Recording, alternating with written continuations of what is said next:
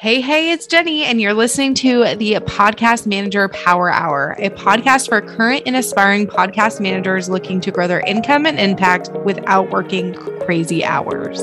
The podcast industry is booming, and new podcasts are starting each and every day. So it is the best time to go all in as a podcast manager. Every week, we'll dive into a new topic that will help you navigate the ever changing world of podcasting and get booked out as a podcast manager. So let's get into today's episode.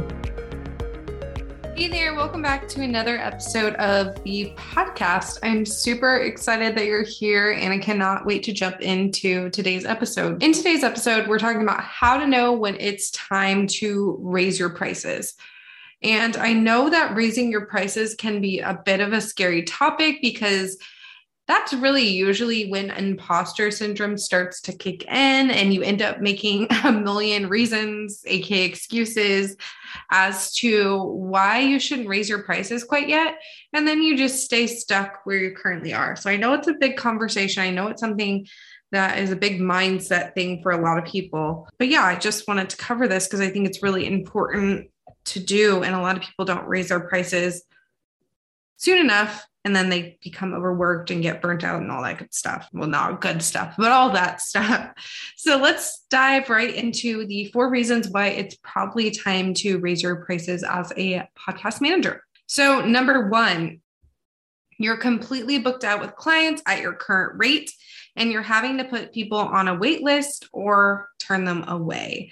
So, this is a good reason to raise your rates because you are already booked out at your current rate and you don't have the availability to take on any more people. It just goes to show that people are interested in your service. You're in high demand as a podcast manager, but maybe your current prices are too low because everyone's booking you, right? You should be getting some types of objections on your pricing. So that would be a good time to raise your prices and not just with your current clients, but just as a whole on your website to external facing people, not just your current clients. So, obviously, with podcast management, people usually when they decide to outsource, they don't want to wait on a wait list for a while. They can do that with a website or something, but with podcast management, mm, likely they're not going to wait around for you to be available for them. They will just find someone else to combat this. Obviously, raising your rates is going to be beneficial because you'll make more working with the same or less clients. But you could also take this and say, like, all these people want to work with me. This is amazing. Now let's decide if you want to become an agency model or not. If not, totally okay. But that's another way to continue bringing on new clients without you having to worry about taking all of them on and filling all of that.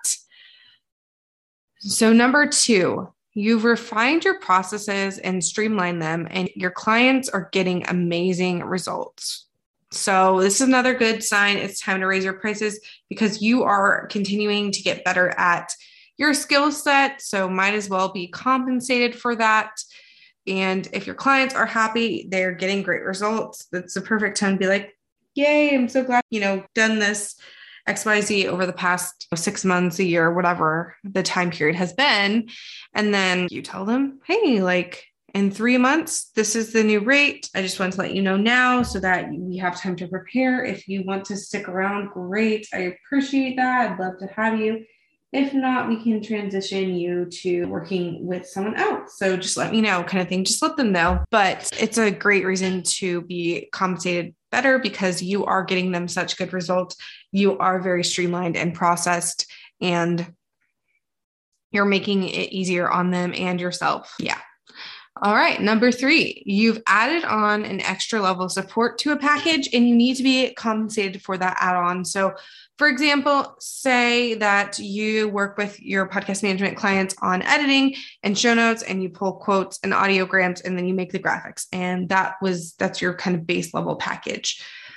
What if your client wants to add on, say you're like in three to six months down the line when you're working with this client, they're like, hey, like, I know I've been handling my guest management the past three to six months, whatever that time period may be. But I'd love to actually have you manage my guests now and do the whole process from getting them to be on the show, the research, all that stuff, communication, all that stuff. So, obviously, if you're adding on an extra level of support to a current package with a client, you're going to want to raise your rate. So, that's another time to do it. You can just reply back and say, Yeah, I'd love to add on guest management to your package. This is going to be the additional monthly fee. And then you say, like, you're currently paying XYZ, but if we add on this guest management portion, you'll be paying this amount and kind of break that down for them so they kind of know, oh, yeah, this is a big undertaking. Obviously, they need to be compensated for that additional work. And then number four is if you've been working with this client for at least six months to a year and you've already raised your prices with new clients. So I know for me, when I start to raise my prices, I usually do it with new clients first and then slowly bring up the price increase with my current clients. And I usually do this pretty slowly. I don't like, I'm not like working with them for three months and hey, it's time to raise prices because I feel like that's a little maybe blindsided by that. But if you've been working with them like at least six months, I prefer to raise my prices at the year mark just because that gives us enough time. We're in a really solid workflow at that point. They are likely very happy with the services because they're still there usually if people are not happy after a year or after six months even they're gonna peace out yeah so if you've already started raising your prices with new clients like i said that's what i do i have i increase my prices on my website first and then slowly but surely increase it for my current clients and usually i don't do like a huge jump i'm not like for example say i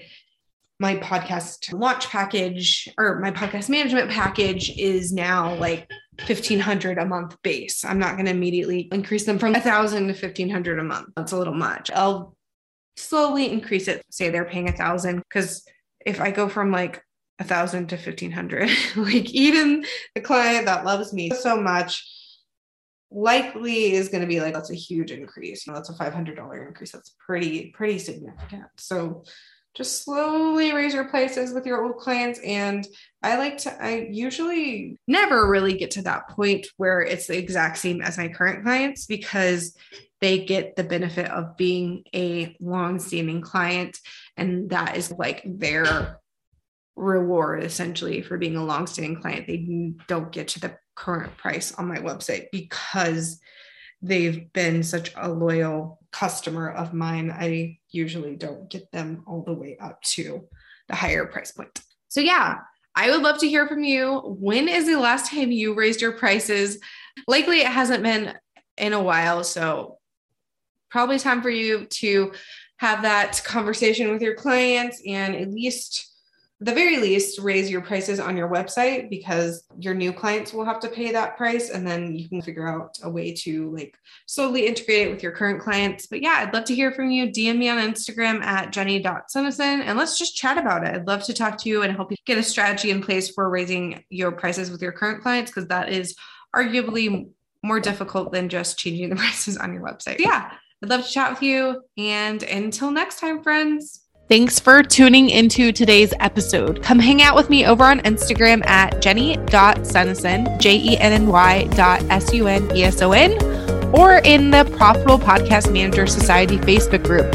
And let me know your thoughts on today's episode because I love hearing from you. You can find all the links and resources in the show notes over at jennysuneson.com. Okay, that's all for now. I'll see you in the next episode.